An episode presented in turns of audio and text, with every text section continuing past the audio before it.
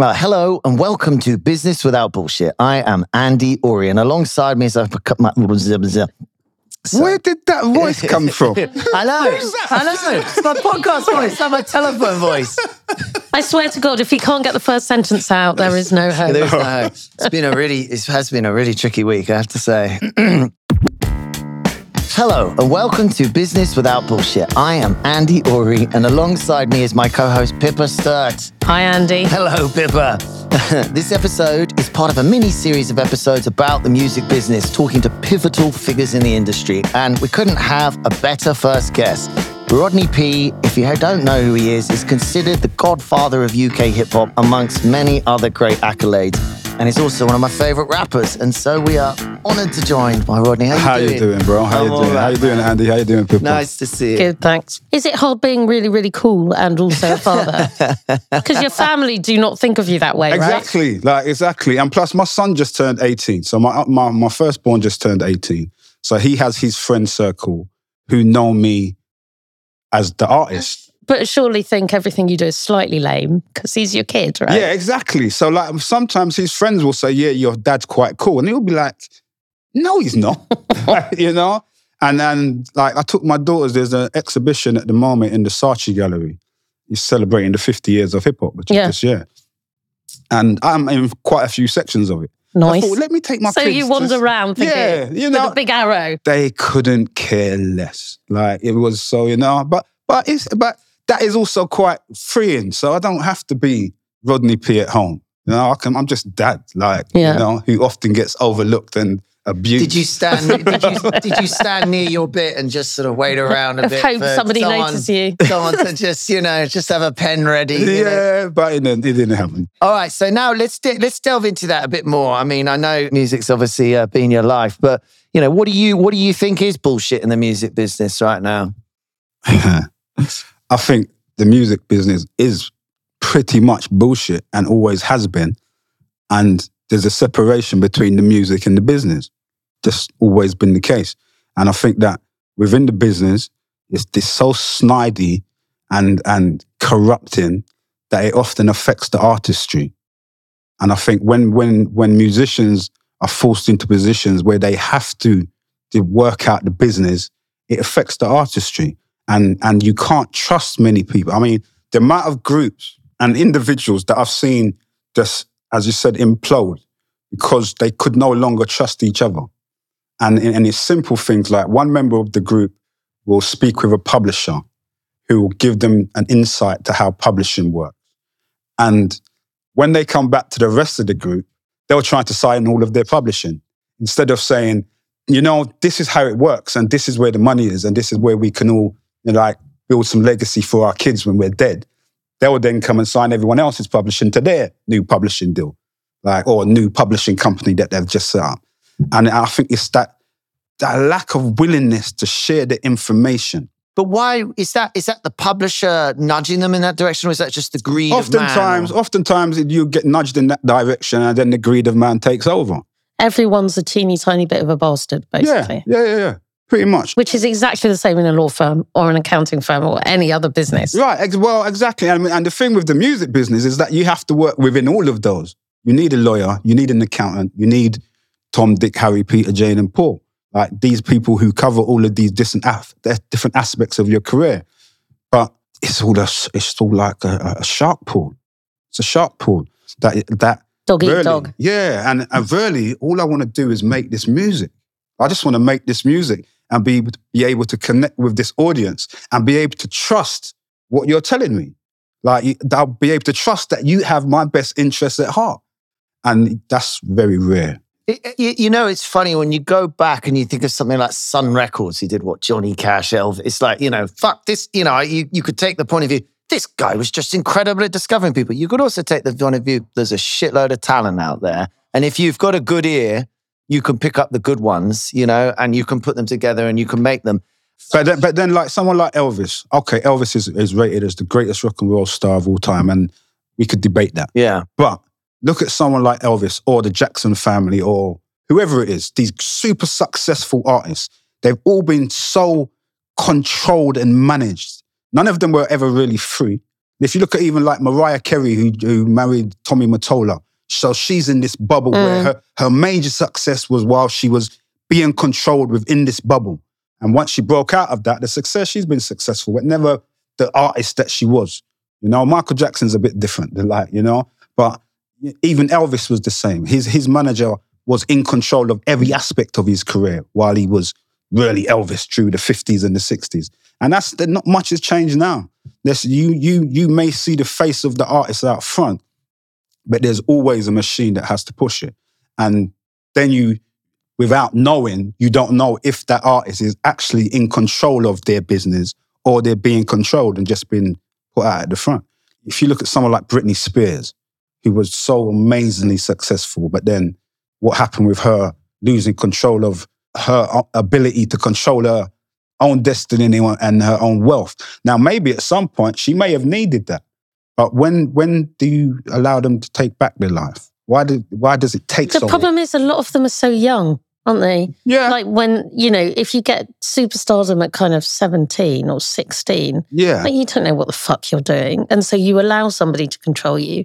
And then how do you, as you you know, become the person you are?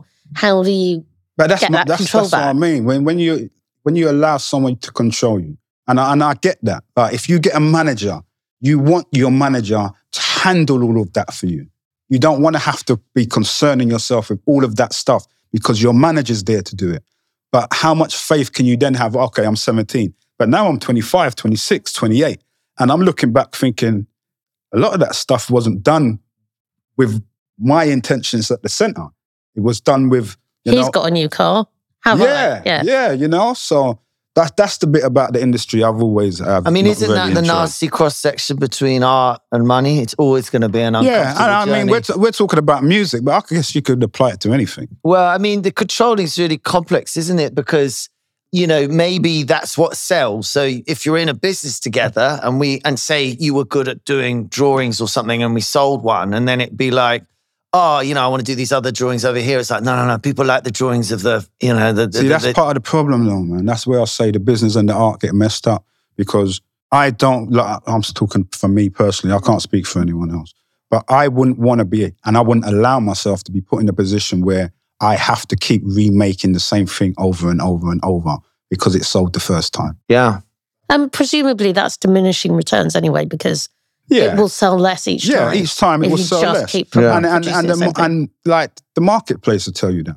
But oftentimes, like you just said, like um, people put out cos- stuff because it sells. But actually, if you're controlling what you're putting out, then you're controlling what sells, rather than free up the marketplace and let the people decide.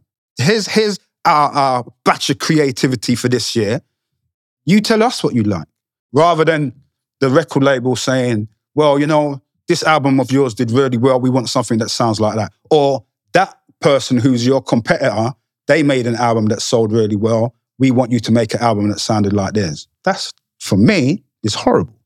feel i mean nowadays it feels like the, you know it's so easy to be able to express yourself and i mean the software is ridiculous now so you can do it all yourself. So you can just be as creative you want uh, uh, you know you might make the mistake of trying to make something that you think that sells rather than just following your heart and making something that you like you know? But it's a sort of it, there's just so much out there so there's just this sort of saturation. If i say it a different way it's like I have this silly theory. It's like, look, if you want to work down the sewer, you should get two hundred pounds an hour because it's a shit job. Nobody wants to do it, and you could be like, "Fuck, I need some money. I'm going to go work down the sewers," and then be like, "Fair enough." I think it should be slightly more than two hundred pounds an hour. Pick a number. It yeah. should be a lot of money, you know. And then you'd say, "Well, I want to be a rock star," and you say, "Well, it's a penny, penny a week." You know, it's like everyone wants to do it.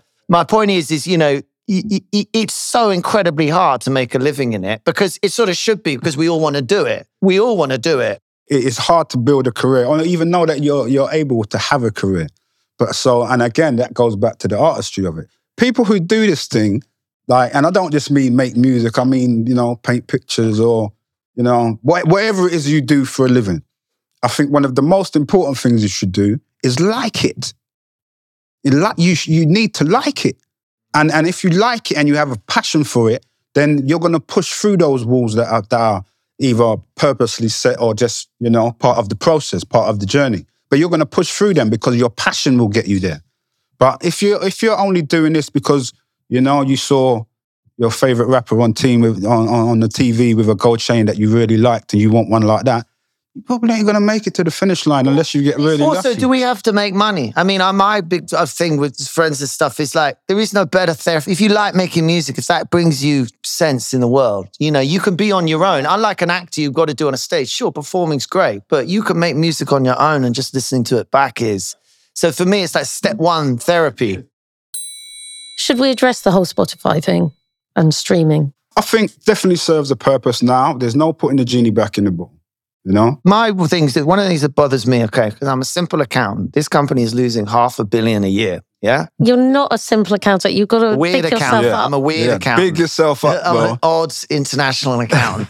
anyway, it's losing half a billion a year. Okay. That's a lot of money. And there's the argument is there's all these people, they're fucking the artists. Now, I, I'm just simple. It's like, well, they ain't getting fucking rich. There may be some people earning big salaries, okay, and that may, that was one of the arguments someone gave me. Wow, the so and so's on half a million quid and he's running the company. It's like, I mean, what would you want me to say? You know, uh, um, it's not perfect, but it is a marketing tool now. But until it's making lots of money, I mean, this has just been a key theme I've just seen a lot, a lot of times, and I've often been on both sides of the fence or seen it. Is that the the general perception? Another example is Taylor Swift. You know, Taylor Swift was plucked from obscurity when she was 16 years old by this guy I forget his name of who made. I mean, this guy made her. No fucking doubt Yeah, about and it. that happens often. And, and, and when he was 35 or he got four, well, how, I don't know how old he was. She was 35, 10, 15, 20 years later when he was all successful. It was about five years ago because they asked me to comment on it as a tack. Anyway, it doesn't matter.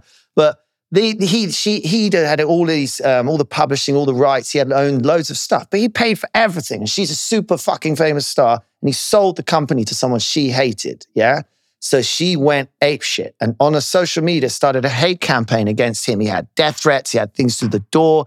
And he'd done, in my world, he'd done nothing wrong. And and the attitude of the public, and that's what I was asked a quote on the article, which is I really struggle with, is like, oh, poor Taylor Swift and being fucked over by our management. I was like, hold the fucking line. I think oftentimes, I think oftentimes that is the um the narrative that everyone's been fucked over, and that's not always true.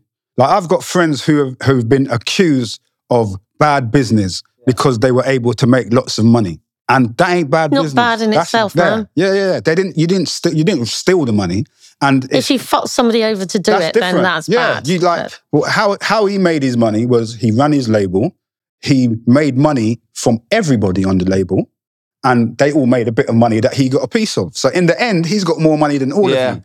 But that don't mean he fucked any of you. Yeah. He was just running his business. That can make you enemies in and of itself, which to me is ridiculous. There- There's a difference between being ripped off and someone doing good business. And, and you have to recognize the fact that most people are going to be self serving. Like, you know, I'm not going into a deal that I'm getting nothing out of that you're going to eat out of for the next You get very years. jealous too. Yeah. That was the NWA story. I, you know, I watched the film. It's amazing. You know, what I love that film. I've watched it hundreds of times. But then I just got bothered about this narrative about the guy. So I decided to look it up. It turns out the Jewish guy that gets all the shit in the film, he died a couple of years after the film, trying to sue. He killed him, basically, his friends say, because the re- it's exactly what Who's you that? just Jerry said. Heller. Jerry Heller I met Jerry. and he, exactly what you said. The reason that um, I, I like what it was what they did. So it was the company and the money was put up by Easy E. So his company got half. Then basically the, the artist gets the other half. And you explained it very simply. It's all the stuff we know. And then Ice T, not Ice, Ice Cube got like he wrote the lyrics of these, but he was one of the MCs. So he ended up and he didn't write the music. So 50% went to Dre of the half, and then he would get a, a third or half, or sometimes a lot of the other mm-hmm. 50%, but he'd end up with a much smaller slice than the rest of them. And that's and he was like, everyone was accounted for, everything was done, and he got angry about it. Yeah, and see, I think I think from the re- from the research that I done, I agree with everything you just said. The the only thing I would say is that for Ice Cube, he did a lot more of the writing than he gets credit for, and I think and I think that's where a lot of his issues are. Is that some of NWA's biggest tunes, he actually wrote them. He wrote the words for the other MCs to rap right, right. Like And- in the film. like in the film. So if with that in mind, then actually he should have got a bigger share of the publishing. Yeah. And I mean, the argument he's probably he's probably the most liked member of NWA as a MC. He was the, he was the one that everyone thought was the best MC. But if you only wrote the same amount as everyone else, you only get the same as everyone else. But if you wrote everyone else's lyrics too, then you deserve to get more. Yeah. Well, I was about to say another thing of your other story. It's like fucking someone give me a record that's been correctly done. I mean, it's so hard Well, to you know get what? right. You know what? The NWA thing goes back to, to kind of what I said earlier about friends just not being friends anymore. Jerry Heller was Eazy-E's manager. Yeah. He was an NWA's manager. Yeah. Yeah. NWA were then signed to Ruthless Records, which was Eazy-E's. Mm. So it was a lot of ways. Jerry Heller had this information. He shared it with his artists. The only person who's he works for is Easy E. Yeah. Easy E then took that information to the other guys and with this new knowledge and said, I'm signing all you guys. He didn't say, you know what? Here's this new knowledge. This is how we can do it so we can all be successful. He said, I know a way I can put this money under my cap now. From being a young artist to who I am now, um, you take things for granted. I've signed things that I regret signing. And as I sit here now, I would say, sort out your paperwork. Did you, when you signed things you regretted, did you read them and not understand them? I. I, I, again, this is going back to what I said earlier. Me, me putting faith in other people to have my best interests at heart, and and and it's, and it's not always necessarily the fact that they tried to cheat me. It's just the fact that they didn't know any better than I did. would you say to a client, because I would, I, I try and say, read the fucking thing. Yes, and I it drives me mad when clients rely on me to have read it because I've read it and I understand it, but I don't know that it's what they want unless It's- they it- read yeah, it. but but it's it's not the understand wording it. in the contract as well, like like layman's terms, please. Like, how many years did you spend at university to learn how to read those contracts and actually understand? Actually, the- none of them because I did ancient Greek at university, so I oh, didn't learn how to read it. No, but all, all you need to know about a contract, a British contract, definitions at the start, and then you got to read. It's really slow to read. It's just hard work, and you got to read that. And you're, the sentence won't make any sense, but then you got to look up. Well, what's that word? You look up the definition. You go, and it, and and it, it, often they're bad contracts that they're badly written. Yeah. But you should be able, and To you work- won't work understand it it, all. yeah. But you you will read sentences that will say you are going to give all of your money to the other bandmate. Basically, you work out or something. You're like, what the fuck is this clause? But it's hard work. It is hard work. the most successful contracts, the most successful deals are ones where everybody feels like they didn't quite get what they wanted.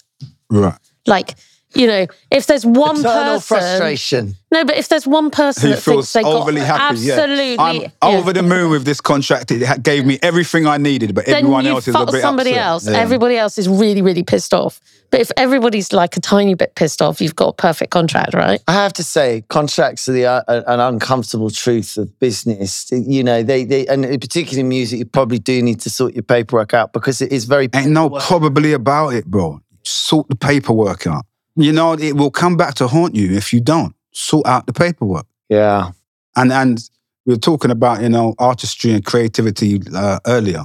You know, if you wanna if you wanna mess up your artistry and creativity, be fretting about what's gonna come and get you through the post next week. Like sort it out from day dot, and you don't have to worry about that anymore. And in, in business in general, you'll say to people, you know, "Oh, this is never going to happen, but we just, let's just provide for, you know, what you would do in that scenario. And then if it ever comes up, you just turn to the page and you know what to do, right? But people are so often, oh, just save money by, you know, gentleman's agreement, we'll just shake hands and blah, blah, blah. And then six years later, they're like, why did you let me do that? Business Without Bullshit is brought to you by Oury Clark, straight talking financial and legal advice since 1935. You can find us at ouryclark.com. We're going to do like short and punchy, five second rule, quick answers. Yeah. I'm Five second rule. Yeah, as in all right. you've got five seconds to, you can have a little bit longer. I'm yeah. not going to interrupt. I might interrupt. Andy will interrupt. I, I know Andy well enough to know. Uh, so we're going to get to know you a little bit better, and uh, we're just going to, you know, whip through some questions. DQ the music. Go for it. what was your first job? Newspaper round. Very nice. What was your worst job? Um, I used to do agency work in a in a bottling factory. Horrible. Oof. Uh, favorite subject at school? I, was a middling kind of student, but I I just I enjoyed PE the most. Outside playing British Bulldog or something. Were you good at English? Forgotten about I was I was yeah I was alright at most subjects. I wasn't terrible at anything, but um, I wasn't a particularly great fan of school generally either. Yeah. So Yeah, it's mixed. yeah, I could do a bit of all of it. What, what's your special skill other than rapping? Special skill other than rapping. Um, being able to take criticism. And, Oh, and, nice. and, and being able to talk quite straightly, like not feeling the need to sugarcoat stuff, which a lot of people may not like. But um, I think often in life you need to be told Yeah. straight. I think sitting in front of a sign that says business without bullshit, that's well said. Do you know what I mean? Oh, yeah, yeah, yeah, true indeed. Oftentimes, you, you you take criticism as motivation rather than shrinking into a corner. You're like, okay, okay, I'll show you. yeah, I'm going to show you. Yeah. yeah, yeah. Like, it's not, it's not something I get upset about. And plus, being in the music business, you get criticized so often for what you consider to be your greatest yeah, work, yeah. and people will tell you it, it has no real value to them. But you have to be prepared to. Yeah, I wasn't that. feeling it. I hate that. yeah, I wasn't feeling it. Yeah, you know. Didn't do anything. Nah, I didn't really get. And you're like, but listen to the wordplay and the structure. you know? So yeah, you get you get quite used to that. But then you then it motivates you. And then you do some shit song and they think it's brilliant. yeah, yeah, that kind of happens too. what did you want to be when you grew up? Um, I had no idea. Honestly, had no idea. Being in the music industry and being an artist didn't seem very realistic. It wasn't something that I even really thought about, to be honest. Um, it was more about getting a good job to please my mum. Which leads us on to the what did your parents want you to be when you grew up? Anything successful, like lawyer, doctor, architect, like All the what? They're all shit jobs. They're all terrible. Yeah, Yeah, boring as hell. I was never gonna be any of those things. But that that's what she wanted. I mean, I was her last son. She she she rustled up the money to send me to private school. Uh, you know, she she did everything she could You went to private school? for for three years. No way, really? And then I demanded, demanded to be taken out. Yeah. I, I, I couldn't take it anymore. And Was it the uniform? partly the p- uniform was horrible. I had like a blue and yellow striped tie and like Yeah. it was terrible. It was terrible. I love this next question for Rodney. What's your go-to karaoke song? Would you believe that I've never done karaoke in my life? Oh, And we have a karaoke. there's- Do and you there's want no to? reason Because there's that. literally Why? one next door. There's Yeah. literally one next song. um, if you provide me with more liquor, I'll be more than happy. But um, no, I've never done karaoke before. But it would be something soulful, something by Stevie Wonder or I can see that. You know see that. something real energetic and upful that you'd want to dance to. So you Just get, feeling you more get the Lionel crowd Richie singing this along point. with bit of Lionel Richie. Yeah. yeah, a bit of Lionel Richie. That'd do it. You know, like yeah, something like that. Can you sing? Hell no. Streaming platforms, business or bullshit? I come from a generation where we used to actually make money from selling the actual, the actual vinyl product, and you could calculate how much you were earning. So streaming pro- streaming services to me seem like absolute bullshit. Like, where's the money gone? But then I know there's a whole generation of young people who say they've discovered global audiences off the back of streaming services. So I would say they would say it's probably good business. Um, I kind of sit in the middle. Have you ever been fired? Yeah. You, so you don't know this, but I actually got fired from the group that I was in, Really? London Posse. Yeah, Did you? I got fired. Did they sit you down and say it's time to go? Or Sort of, yeah. Sort of. that's What we were you doing? You were being wild child. No, no, no, not at all. I, th- I think it was a very snakish move, actually. See, this I've never, ever, ever told this story before. The group had kind of like had, had, had, had done its thing. Um, we had kind of gone our separate ways, and then we were offered um, a record deal by Tricky. I don't know if you know Tricky. He's Yeah, a yeah. Bristol artist. actually. Sure, sure. Yeah, yeah. And he offered us a record deal. And because I knew Tricky, but Bionic didn't really know him. So I put this, I sorted this, this stuff out, put it on the table. We, we were paid our advance and all of that stuff. And then I went to Thailand, waiting for everything else to be sorted out. And um, I went to Thailand for like two weeks. I ended up staying like three months. And then, and then when I came back, I was called to a, a meeting in the Chelsea Harbour Hotel. And in that meeting, I was told that actually we're, we're changing the direction. yeah, you were changing not me, it's you. Yeah, there's, you know, there's, we're, we're bringing in some other people in your place and um, yeah, you're out. Then what? Then what happened? It just died anyway. Well, what had happened was I actually already had a, a, a solo deal in place that I had put on hold to do like it was going to be like London Posse's last hurrah. Let's get back together and do this thing. We can make this new album. It'd be amazing. And I put my solo deal on hold to do that. So when this happened, and I'd already been feeling a bit uncomfortable within the situation. I knew that this wasn't playing out the way I, I had expected it to. When it happened, I was it actually released me because they didn't know that I was already in a situation myself. So I walked out of the door thinking, okay, I'll, I'll go back and fulfill my contract. And it was also, this makes me sound like a dickhead, but it was also good to watch everything on that side fuck up. yeah. So you basically stood back and watched them implode. Yeah. Yeah, nice. Yeah, yeah, it was cool. So it was, and and I have to stress, my advance had already been paid and the check had already cleared. So I ain't giving it back. So that was all cool. So I still had a, a, a fair piece of the pie. So it's fairly swift karma by the sounds of it. Yeah, yeah, it was. It was. You also have to remember in London Posse, I was also the youngest. Oh, were you? I was also the youngest. So early days, I was the quieter one. I was definitely the quieter one. But as time passed, I became more vocal, definitely. And I think I think that may have been part of the problem. The fact that I'm I'm not here You to stopped just, being the kid. Yeah, I'm not here to just agree with other people's opinions. I actually have one. So Bloody hell, I started talking back. I know, Cyril. We've got to get rid of him immediately. yeah, to a degree. Yeah. Uh, what's your vice? Mm. you can pick one. well, well, I mean, I missed the mucky weekend. Like, so I've over the years I've had a few vices. Your Mr. Mucky Weekend, is it? Mr. Mucky Weekend. There's a song by the Dub Pistols called Mucky Weekend that I wrote, um, and this is one of those Google me moments. Yeah, yeah. You can look it up, um, and it is it is pretty much an autobiography of what most weekends were like. Okay, so we just got to Google that and read If you the Google lyrics. that, you'll you'll Yeah, you'll, okay. you'll get a clearer understanding of, of where I've been over the years. But that was again, I can't say that was me forever. That was a window of who I was. Very mucky weekends.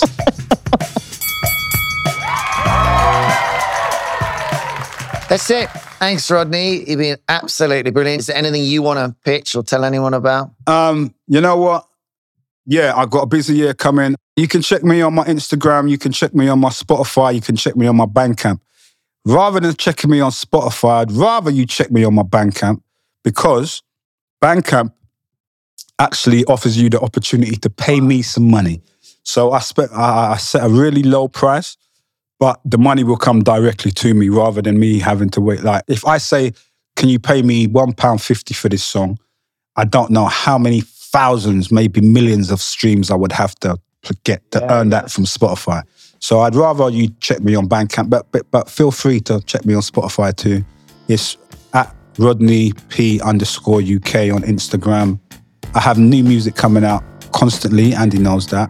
Um, and I have a huge back catalogue, so feel free to go and check it out. Fantastic. Uh, so there you have it. That was this week's episode of Business Without Bullshit. And we'll be back. Oh, thank you, Pippa. Thanks, Rodney. Thanks, Dee. And we'll be back with BWB Extra on Thursday. Until then, it's ciao.